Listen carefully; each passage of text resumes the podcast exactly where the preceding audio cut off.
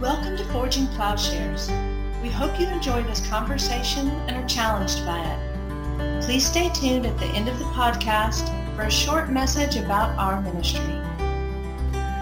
Hey, this is uh, Paul Axton. Today I'm here with Hayden again, and we're going to continue a discussion and go a little bit deeper with the issue of recent linguistic philosophy and post liberalism and describe then where that takes us, where we're at in this moment as over and against what is happening. And we've just, uh, Hayden and I have been talking here that we're really in the midst, I think, of a paradigm shift and you can almost within institutions or at particular institutions locate what they're doing in this regard. That is, that we have whole institutions that are dedicated to working out in theology, uh, historical critical understanding.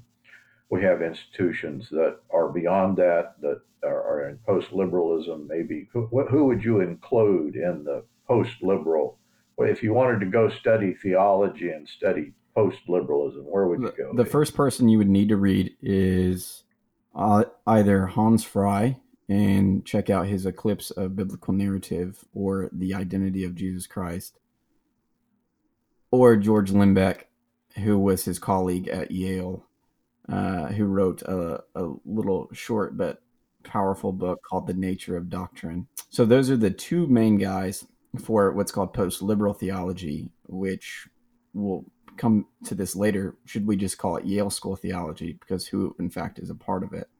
But if you want to read how that is taken up, then most people go to Stanley Hauerwas, Kathryn Tanner, also of Yale, uh, George Hunsinger of uh, Princeton Theological Seminary, William Placher, who is now deceased, but was at Wabash College, and uh, Bruce Marshall of Southern Methodist University of Texas. Uh, those would probably be the second generation post liberals. So there's no place you can just go and say, "Hey, I, this is something I want to study." That what you're describing, I think this is that there is no coherent institutional uh, commitment, but what you'll find is individuals in various places trying to to in some way pose this alternative within institutions. Yes and no. Yes, in the sense that there are a number of individuals that are working at different institutions. You Stanley, who's now retired at Duke, Kathryn Tanner, who was at the University of Chicago, now she's back at Yale. Uh, Bruce Marshall at Southern Methodist University, George Hunsinger at Princeton Theological Seminary. So, in that sense, yes. No, in the sense that all of this, on my account of post liberal theology, comes straight out of Yale. In fact, I would almost like to say Yale School theology is a more appropriate term. And Yale School theology, because of the influence of Stanley Hauerwas and others on faculty at Duke Divinity, gets taken up at Duke University. So that later writers like Jonathan Tran, who would probably be a third third um, generation post liberal, who's at Baylor University in the theology department, he'll call it Yale Duke School. And he's got a point with that too, because it's not just the the influence of Stanley Hauerwas, like I said, but as I also said, the the other folks on faculty at Duke. You think of Richard B. Hays, who was at Yale, uh, while Hans Frei and Lindbeck were still there. Mm-hmm. You've you've got Ellen Davis, who studied under Brevard Childs, but was was still a beneficiary of uh, Yale theology. You've got uh, Warren Smith in the church history department, uh, Stephen Chapman in the Old Testament department, a, a Yale graduate as well. So uh, yes, in the sense that there are individuals across the country working in different spaces um, and, and trying to carve out a place uh, with the the insights but no in the sense that it seems to be the major places where this sort of thing is going on historically have been at Yale and at Duke. Uh, which it, it, it, we're in a, a, paradigm shift in, in many ways. And this, uh, you know, this I'm always thinking of Kuhn here that when he talks about revolutions, that what happens in revolutions is that they're bloody revolutions and people get killed in these revolutions. I'm a victim. of, uh, of the present revolution that having uh, I, I, was you know in Japan I, I, came back and didn't realize quite the setting that I was in. And but in a sense you you've experienced this whole thing in in your journey. I won't ask you to relate that. What is happening? You know I'm, I'm thinking of somebody that right now if you're a young Christian and you're trying to get a lie of the landscape it's very difficult to do uh, to understand what's happening because there are there are still the old you know this is the picture of Kuhn that the old paradigm still is in existence and that it will be in existence you know until this generation I suppose uh, that there are people fighting this battle and still be being trained in this paradigm. That is the in theology the old historical critical understanding in which you get fundamentalism and and liberalism and so if you go and study in a New Testament department somewhere, uh, you're probably going to get one side of that. You'll either get the fundamentalists, which was the institution that I was at where we met, or you'll get the other side, you'll get the liberal. And that was, you know, that's sort of almost the end point. In that sense, I think we're at kind of a late modern understanding. It may not seem that way sometimes because this thing just seems alive and well at certain places. But at the same time, then, there is this other thing happening that is just a move beyond the old liberal, fundamentalist, historical, critical. And that, that's what we want to describe. We've been describing a little bit. And that's the significance of post liberalism. It is a move out of the uh, those sorts of controversies and a reappreciation then of, I, I think, a pre-modern understanding, but maybe you can never be, you know, simply pre-modern anymore. That it, really is a moving beyond the modern and understanding the inadequacies.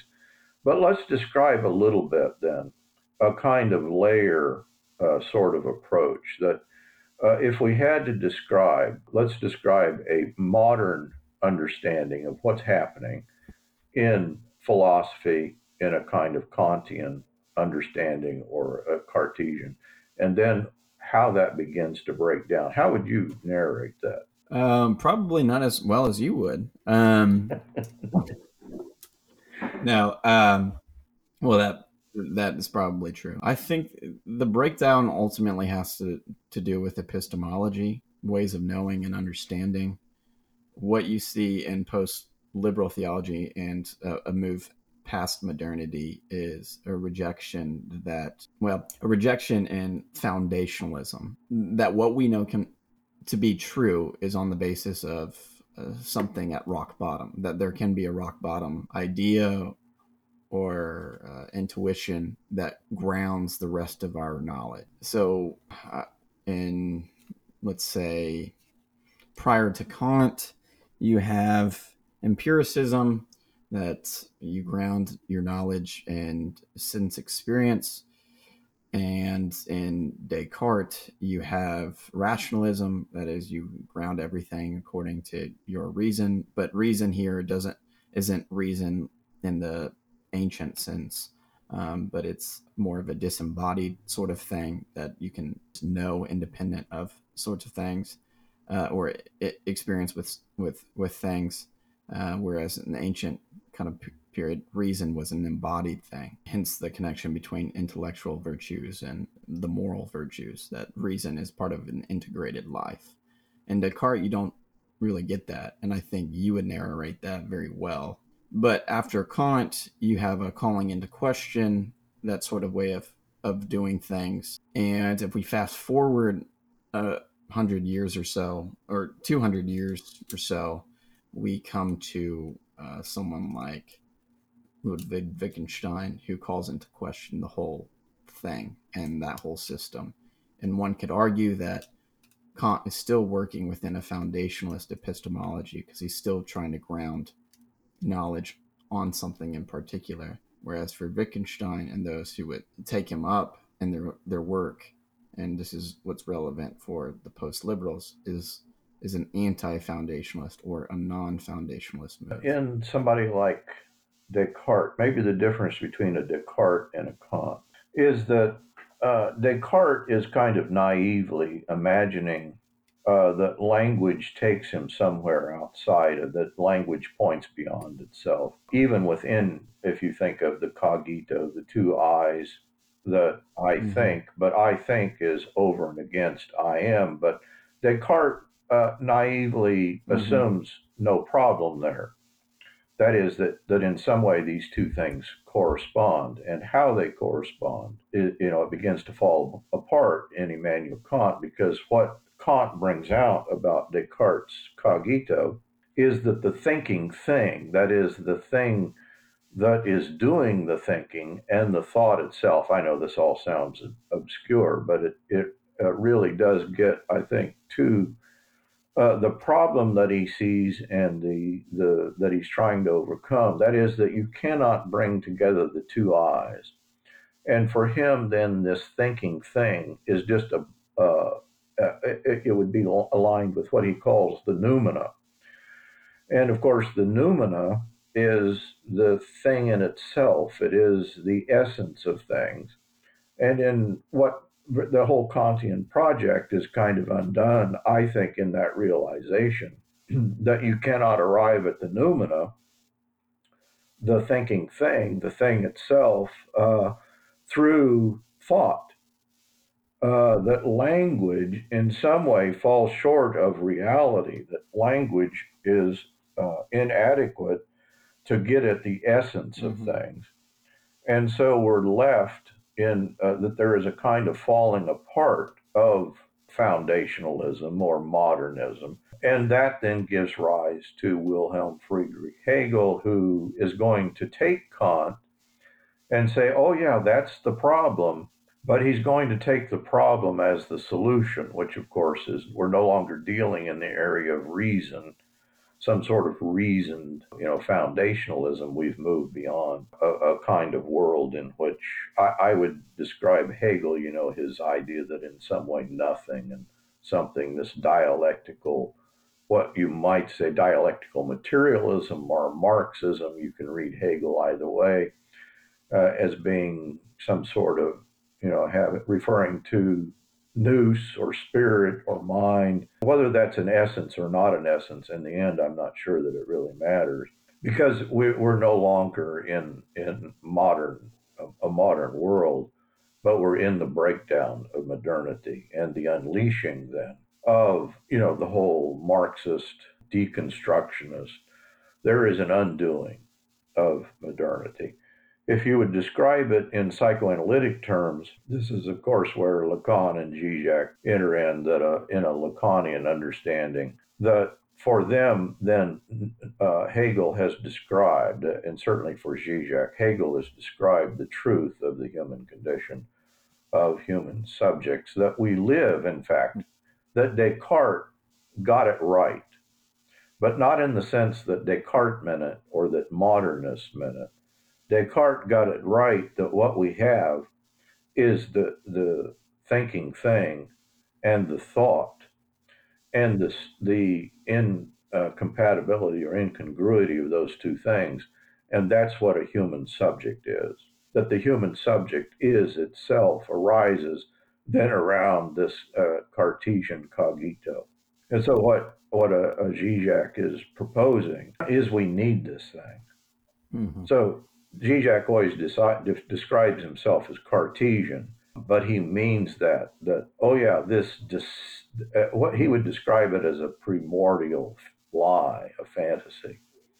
But we need the fantasy, and so the world right. is fo- floating on this kind of uh, fantasia. Kind of like uh, Plato's noble lie makes society go on. Oh, run that down for us. Uh, well, I mean, I'm just thinking of, of political philosophy that in order to make it all work that you've got to base it on some sort of noble lie in the words of plato uh, lest lest people ultimately not know why why they are doing the sorts of things that they are doing and serving the state and all that good stuff. Uh, you get this in a movie like the dark knight where Batman at the end of the movie. Spoiler alert for any of you that haven't seen it, but I mean, you've got about 11 years, uh, so sorry. Um, but uh, Batman has just um, fought with Harvey Dent to the death, and Harvey Dent has been revealed as the duplicitous person that he is under the uh, the the Joker's intense deconstructionism, and uh, Batman, aware that this this White Knight, this hero who is actually duplicitous, uh, the, the, people can't bear that, and there will be anarchy. He uh, he, he tells he tells Commissioner Gordon that they should tell a noble lie and tell continue to tell the story of Harvey Dent as the White Knight, uh, only one side of the Two Face, and place the rest of the blame on a scapegoat like Batman, so that the people can be united in their uh, hatred for a single person. Mean, meanwhile, continuing to serve the lie that is that Harvey Dent is a good man and just and and and uh, and uh, capable of leading the people. A hero. That's the perfect illustration. But maybe we can't. In other words, I think we're in a period. We still got people playing the game. They're still imagining. We still got the Batman and the Joker, and you got the whole thing. And then there are some who kind of see, well, wait a minute, this whole thing is is a kind of uh, false dichotomy. It's a false worldview. The whole thing is taking place in a misunderstanding. And that would be the deconstructionists, the Marxist liberation theology. Uh, I think a lot of feminist theology fits in there. That it has recognized the lie and said, let's let's tear this down, let's undo it. And it is then it's not simply Marxism. It's entered into uh, the theological arena that uh, people would just say, let's let's pull down the idol of modernity, mm-hmm. as if that's an end in and of itself. Yeah, that that's uh, classically a, a Manichaean way of viewing the world. That that all is evil or all is good. Uh, in this case, modernity is is pure evil we get we got to take it down. I've I've done a couple of uh, I've done a podcast and we went to a film that kind of illustrates this, the Commons, and uh, about tearing down the statue in uh, the University of North Carolina. It turns out you were right there seeing this, and we at the film. Then the uh, the the students showed up at the film to pro- protest the film, and I was a little unclear what there was to protest because the film was completely sympathetic to what they were doing. Other the thing, the problem with it was that came out is the filmmakers were white. It didn't matter what their perspective was, or their sympathy, or their empathy, but the fact that in some way, you know, white colonial perspectives need to be deconstructed and undone and the only way to do that is that for black filmmakers then to give voice to their own understanding. And so it is the classical dialectic in which uh, you own, you have the you know the the nothing over and against something or good over and against evil. And the way you resolve the problem, you know, in the in a Marxist notion, the proletariat arises, the workers then take the place of the bosses and so that there is a, a, a, kind of just a flipping. That's a lot of feminist theology, in in which you really don't undo the dialectic. Uh, you don't undo the construct of things as we have them. And I'm afraid that's where, uh, in a lot of uh, deconstructionist thought, and as it's clearly that's the case on you know university campuses, but even in theology departments, we've been pervaded. And so, if we would relate it to the crisis in modernity, we are in the midst of a crisis. Where you're at, you know, for m- modernists or, or fundamentalists, they will basically bury their head and not notice. They'll say, "Well, this is just this is just more liberalism." Uh-huh. And and there's a kind of incapacity to recognize what it is that, like the you know the deconstructionists, the anti-colonialists, the the rise of the feminists, there there is a kind of notion. Well, they just they're just wrong. And of course, the problem is not that they're just wrong. They are recognizing oppression and injustice, Mm-hmm. And and in fact, if you do that theologically, well, that's precisely you know the Bible's over and against these social injustices.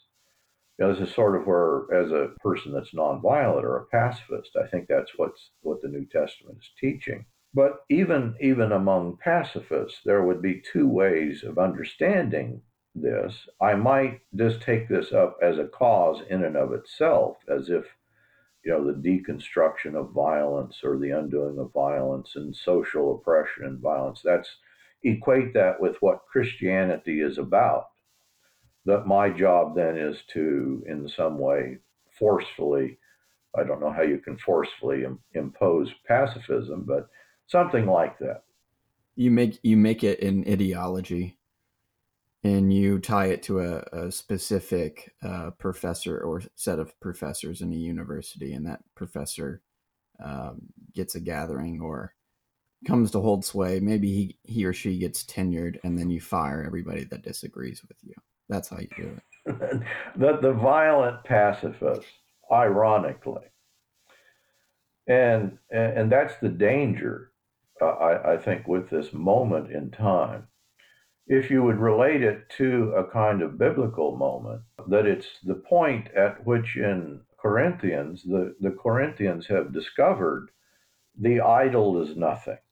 The idol needs to come down that we can deconstruct. You know, if you take that all the way, that the powers that be, the principalities and powers, the emperor, the human constructs are in fact amount to nothing except this kind of oppressive force that's been put upon us. And so we need to, to tear the idols down. We need to have a, a revolution, perhaps, or at least an undoing of the system as it is. And that might be seen as a kind of end, a justifiable end, in, and maybe a meaningful life. Maybe one could give oneself over completely to going around and declaring the idol is nothing, you know, that the emperor has no clothes. Let's behead the czar. Let's get rid of the king.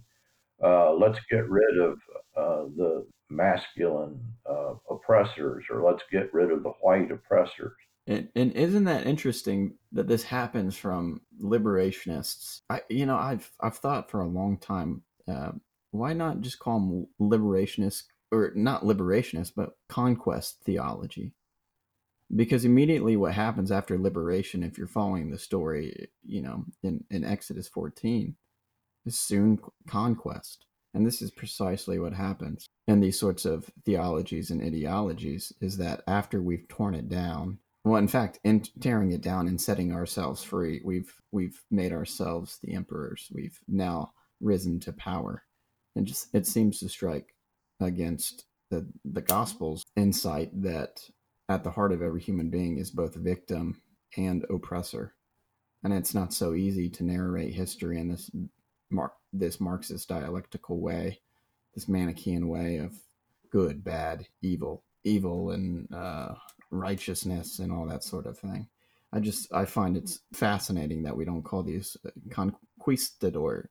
What what could be something that would really reveal it for what it is, which is violence, liberated violent ideology. I don't know that that doesn't me as good. Yeah, and that's where we're at. Whatever that thing is, the late modern, the postmodern. In other words, one might mistake the discussion here. The point is not that there isn't idols and that they don't amount to anything. There aren't oppressors, and yes, that needs to be exposed. It's not a questioning that that's a lie that needs to be undone, but to stay there. And I think that's where we're at culturally. That's where we're at in terms of theology for a lot of theologians. They've mm-hmm. discovered Derrida, they've discovered postmodernism, they've discovered deconstruction, and they're just absorbing that into, uh, they're assuming that's what theology is about. Yeah, I think they're being they're being absorbed by it um, yeah. because I, I think that as we we continue to narrate the story and, and get to the Yale School uh, and as we talked about a couple weeks ago for theologians informed by Karl Barth and the Yale School, it's about Scripture ab- absorbing the world and um, and and not the other way around, being absorbed by the world or having Scripture absorbed by the world, so that it is exactly as you've narrated. Um, either you buy into that whole thing wholesale and end up becoming a deconstructionist, Marxist, queer liberationist, etc. Or you become a fundamentalist fideist who just puts his head under the sand and prays that what actually exists outside of himself, was which is an ocean, doesn't. But you know, the post liberals are going to say, no, it's it's the other way around. Uh, our way of knowing is informed by Scripture, and our identity is informed by Scripture.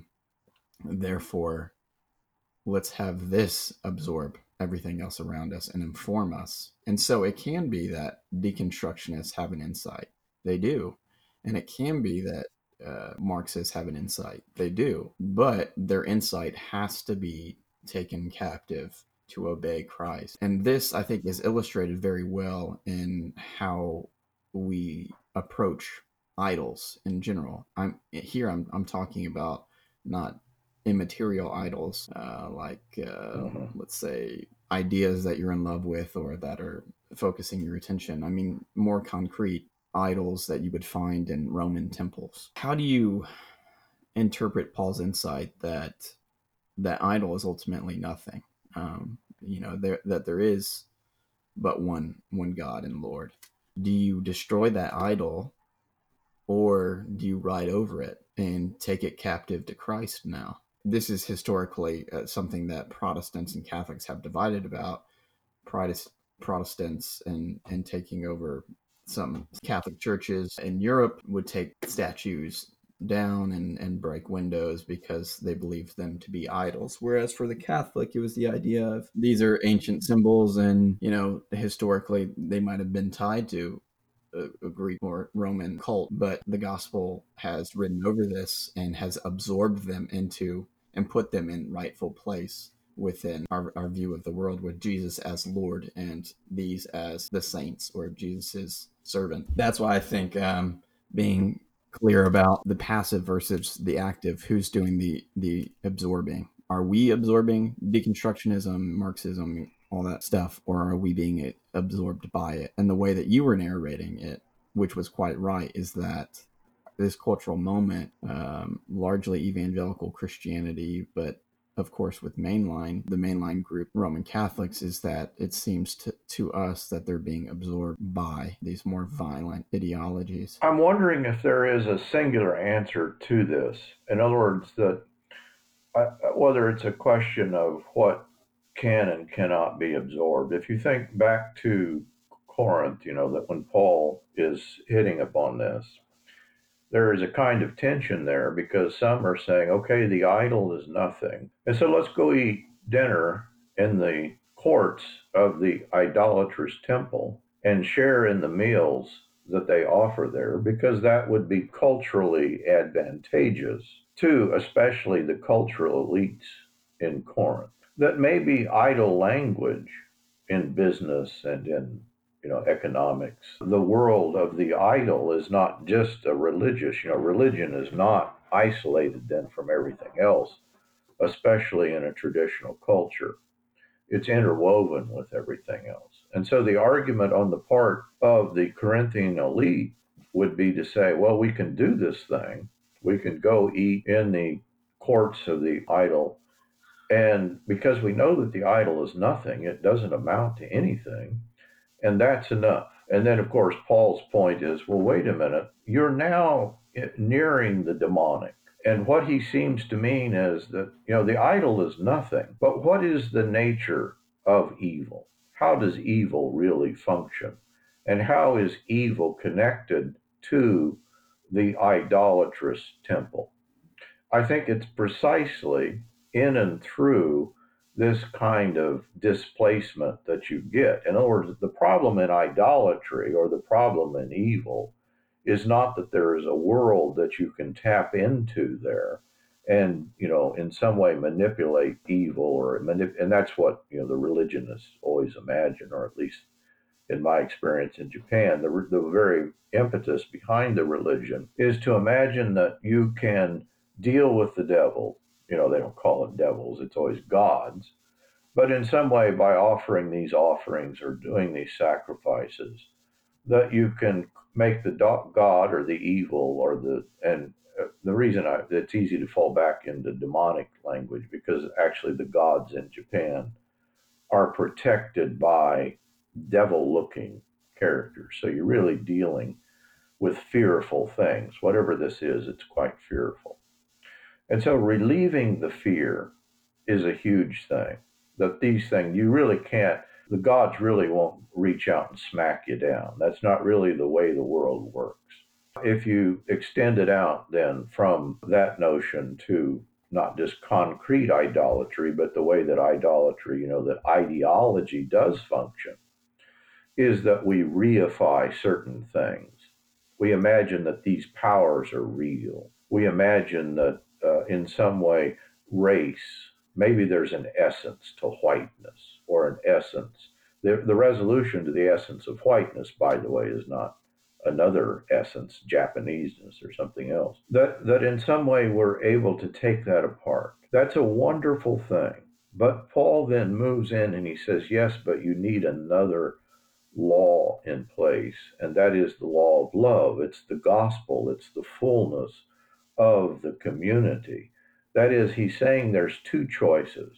You can sup with demons knowing that the idol is nothing does not relieve that possibility. Just deconstructing it, in fact, may be still dealing in evil. It's uh, that's the way that the devil always works.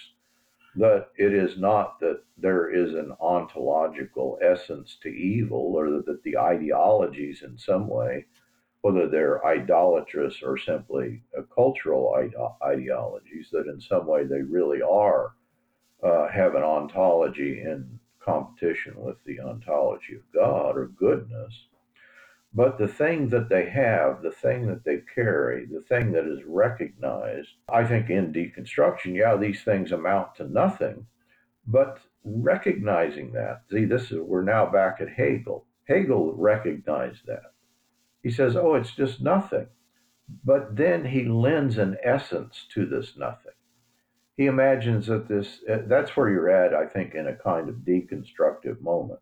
And so you you have to put in place then the law of love and the law of love then is the, to sup with christ to be part of the body of christ. That you can't just free yourself from oppression per se as inherently meaningful that in the end that if you put it in the language of of the New Testament that you rid yourself of one demon, but then 10,000 more enter in. And this enters in very nicely with criticisms against post liberal theology that say that they don't care about justice or reconciliation or anything like that. And here it's important to note what kind of move even that accusation is that suggests that somehow you have a neutral view of justice or reconciliation or concern for the poor or you know gender liberation or sexual liberation for you know uh, sexual minorities et cetera et cetera. But that's still buying into the the idea that you're that you're an individual subject who has concepts uh, for things and yet just doesn't have words for them yet that you're you're disembodied. But for the post liberals, they're going to say, they're going to call that out for what it is, uh, which is a reification of, of our own nothingness. they're going to say, yes, we care about justice and reconciliation and X, Y, and Z as those are reconstituted and informed by the crucified Lord Jesus. You know, these sorts of accusations of not not concerned enough for justice or or liberation of some sort of minority those are the accusations that are labeled against the post liberals that accusation is unique because it suggests that you can have an understanding of justice and liberation that is not informed by the gospel. For the post liberals, that would be their critique of that, which would be, yeah, we we we care about justice, but that justice is informed by the cross of Christ. There are certain actions that we're not going to do in the name of secular justice because that's precisely what that is. It's secular justice. It's not the justice of Christ. It's not the justice of God. Can we specify here? Are we talking about liberation theology, black liberation theology specifically? No, I'm I'm talking about we can't include that. I'm talking about just general uh, criticisms of of post liberal theology that are had by you know liberals or revisionists or whomever. It's that the accus- the accusation is always that they're sectarian or fideists or tribalists because they emphasize the primacy of like the scripture eh, absorbing the world uh, or the epistemological uh, priority of the church. But what they don't understand is that for post liberals to think that we can have a knowledge of justice or liberation apart from our identity as Christians is just absurd. It's falling into the same uh, foundationalist view that you can have a concept and you can be a thinking thing prior to having words for that concept. Is this then? I'm, I was wanting you to speak a little bit to in other words, I think that there's two sides of this moment. There's, I mean, there's all sorts of fragments, and people are working in this. So you have people that kind of a radical feminist or radical black theology or liberation theology. But if you would take it to a kind of philosophical framework, so in other words, we have all of these in between moments. We're in a kind of revolutionary moment. But part of this that one might think is, is kind of in between, and I'm a little bit un- unclear, is what's happening philosophically with what might be called philosophical pragmatists, like uh, Quine and Donald Davidson. That is, that these are people who have, they're working in an analytic philosophical tradition. They've recognized the kind of end of modernity or post modernity. They've recognized something is there in continental philosophy, but in a, in a way for these people, it's just, I, I think they can be fairly dismissive. Can you describe for us a little bit then how we would fit that track in, what's happening in philosophy with what's what we've just narrated in terms of uh, what's happening in theology. So I can speak about that only from the critique of post liberal theologians. So, the critique, for example, by someone like Jonathan Tran at Baylor University against Davidson and Quine, it's that Quine and Davidson are still obsessed with coming up with the theory of truth. And what the the post liberals want to say in the mouth of Tran is something like that's still obsessed with the question about how do words refer. And when you do that, you're still buying into the false picture of our ourselves being divided and our, our knowledge of the world being divided from from language. Again, that you, that you have a concept for a thing, but you just don't have words for it yet. That you just haven't acquired words, which again, this is the critique that Wittgenstein gives uh, Augustine, I've argued elsewhere. Is it that they're saying that in some way experience is more basic than language? Is that a crude, too crude a way to put it? I mean, th- that something is basic. That so it could be experience, but the, there's some sort of foundation that can ground our knowledge of the world prior to language. So it's still it's just more of the same. Yes, yes, or at least that's going to be the argument of the post liberals. Again, another criticism that is ushered against post liberals is that they don't have an adequate theory of truth. I always like Stanley Hauerwas's quip back to this is okay, why don't you worship that theory of truth as Lord and not Jesus? and of course, what the, I think what the comeback means is the theory per se yeah. is is not what we're aiming at. Yeah i, I mean you're you're still obsessed with trying to connect the word in the thing. Um, you're you're trying to connect the word to the world when in fact you only know the world the the world through the words, your words.